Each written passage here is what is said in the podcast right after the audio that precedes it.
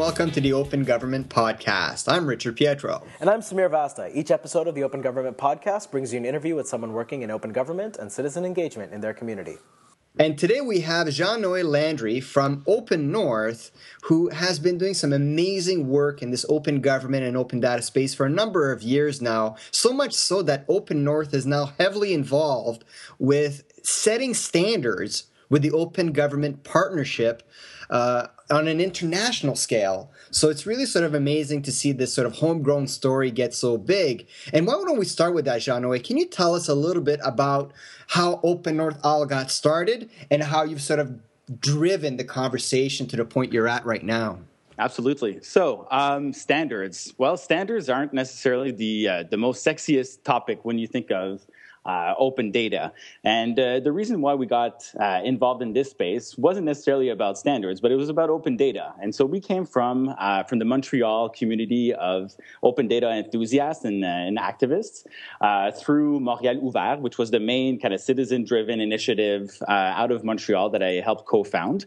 Um, and this was really early, kind of early days in the, in the Montreal conversation here about open data and tackling some big issues around transparency and the fight against corruption Um, so through through the mobilization that took place in Montreal, uh, James McKinney founded uh, Open North in 2011.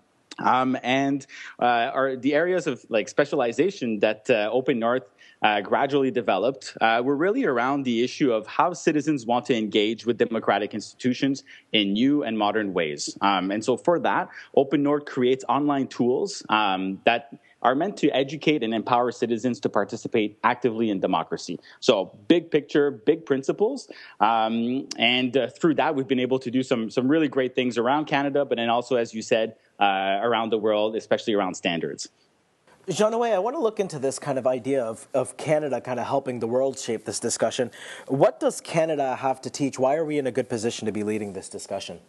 It's a good question. Um, I think if you, just by nature of our geography, Canada operates at different levels of jurisdiction. So it really makes sense that, you know, uh, uh, local governments are able to not only connect with one another, but then uh, have a, uh, an integrated approach in terms of how they share data, how you're able to analyze data across boundaries. So that's one of the main areas of Canada's strength is that by virtue of its geography, we need to be able to collaborate and to talk to each other in effective ways. So it makes sense that open data through the OGP, through the Open Government Partnership, uh, is taking a leadership role uh, in the open data space around the world, as we can see from its latest iteration of its uh, action plan uh, that just came out about a couple of weeks ago. Now, Jean Noé, one of the conversations that we had while at the OGT Montreal event was because you guys are based in Montreal, and Montreal's been in the news uh, for the last few years with regards to corruption. And one of the things I was fascinated at was a perspective, I forget who provided it, but essentially it was that a lot more people started get, to get engaged with open data in Montreal because of this corruption issue but they ended up staying engaged not because of corruption but because of so many other things related to open data.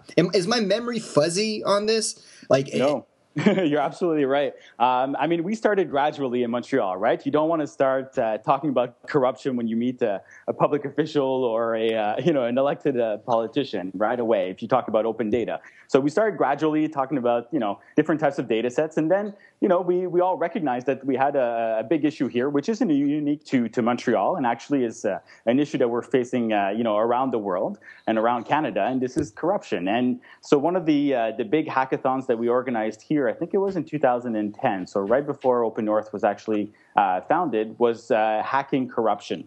And actually, it's funny you mention it because in a couple of months, uh, towards the end of December or mid December, there's going to be the third edition of that hackathon. So people have been working uh, and continuing to work on, on different projects that were initially started at the at the that hacking space. Um, and I think this really kind of uh, makes a good connection towards looking at hackathons beyond single one-off events, but really stretching out that collaborative uh, and co-construction process really over a period of time to really build communities of practitioners that are interested in common issues. And in this case, it was around corruption, but you know, we're not just known for corruption. Thankfully, there's also a lot of other examples of great initiatives like EcoHack and uh, GeoHack and other uh, experiences that have really taken a, a root in in the way that we organize here. So you have this technological lens through open data, but then you also have this kind of very um, vibrant civic activist community. So those two communities now are kind of coming together, and we're seeing more of the, the entrepreneur kind of startup scene getting interested in open data, which is great. I'm really glad that you said it's, it's, it's not just about corruption, but you know, as Richard identified, the, the corruption and the scandal kind of was what got a lot of people into this, uh, and they've stayed around. If in absence of scandal, because obviously we don't want too many of those, what are some other tools that you found are, are useful for engaging larger swaths of the community that are not just the typical people that we always get? Sure. Well, I mean, I think just uh, you know one of the services, one of the websites that we've created is called Citizen Budget, uh, and so that's a an online budget simulator. We've sold that to about 30 municipalities around Canada now, um, and it makes sense, right? I mean, you want to have new tools to connect with citizens to help them, uh, you know, inform your decision making in these tough times where we have to cut budgets or we have to make really difficult decisions about you know which services we want. So this budget simulator, I think, kind of is a response to um, you know the, the people want to have more trust. They want to have and they, they want to be able to design and create services that are more adapted to their needs and they want to have a say in how their money is being spent. So a tool like citizen budget actually kind of you know connects uh, connect citizens, elected officials, and also uh, bureaucrats into this collaborative process where you know it's more transparent, more accountable, and you're able to share the burden of you know difficult choices and put citizens in the shoes of elected officials that need to make those choices on your behalf. So Open North is doing all of these projects. They're working with the community. They're creating products and services. I'm going to ask you perhaps a sticky question: Is that how do you sustain this all? Uh, we're always looking for examples of people that can build business or build uh, organizations on top of open government. How does Open North do that? Yeah, so about uh, about thirty to forty percent of our revenue comes from uh, you know government grants. We also get uh, other types of uh, of contracts. We get public support. We uh, we're fortunate to be funded by the uh, the McConnell Foundation also through its social innovation program, um, and then you know specific government contracts to to build, for example, their open data portals. we also have an initiative now in Quebec working with different municipalities to create a, a pan Quebec open data portal um, you know, where it's going to be a, a one-stop shop where uh, putting ourselves in the shoes of data users, you won't have to go and start looking at different uh, websites, uh, which will still be existing, but you'll be able to go and connect on one portal that's more dynamic, where you know hopefully we'll be able to play a role in uh, facilitating a, uh, a, vibrant ecosystem that brings together different communities of, of users and practitioners of, of the data, public data. But you know those types of websites now are, are getting uh, more traction. I think it's the first in uh, in Canada. I think there's one that started in uh, in BC as well, but we're hoping that this model in Quebec can be uh, transferred elsewhere around the country too. So we obviously love the work that you're doing, and we're glad that you found a way to sustain yourself. In the future, um, you know, apart from some of the stuff that you're already doing for sustainability, how do you look at scaling, and what do you think you need in order to keep doing the work you're doing, and perhaps on a larger level? Yeah, that's a really difficult question to uh, to answer. I think uh, you know if you if you talk about scale for uh, you know for open data, you can scale scale upwards you know get more decision makers to, to be involved in this. You can scale out right? Broadening the scope of people and, and the diversity and inclusivity of different types of stakeholders that are interested in open data.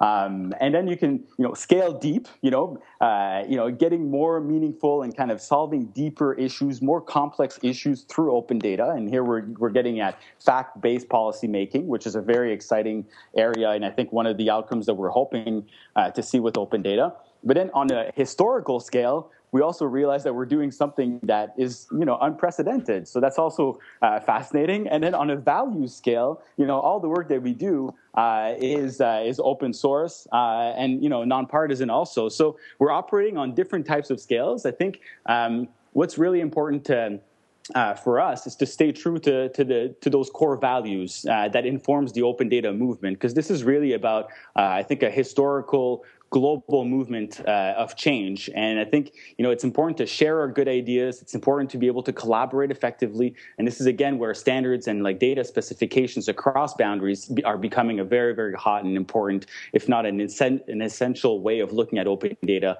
as we start building these new institutional uh, in, uh, these new institutions and new ways of engaging with our governments and with each other.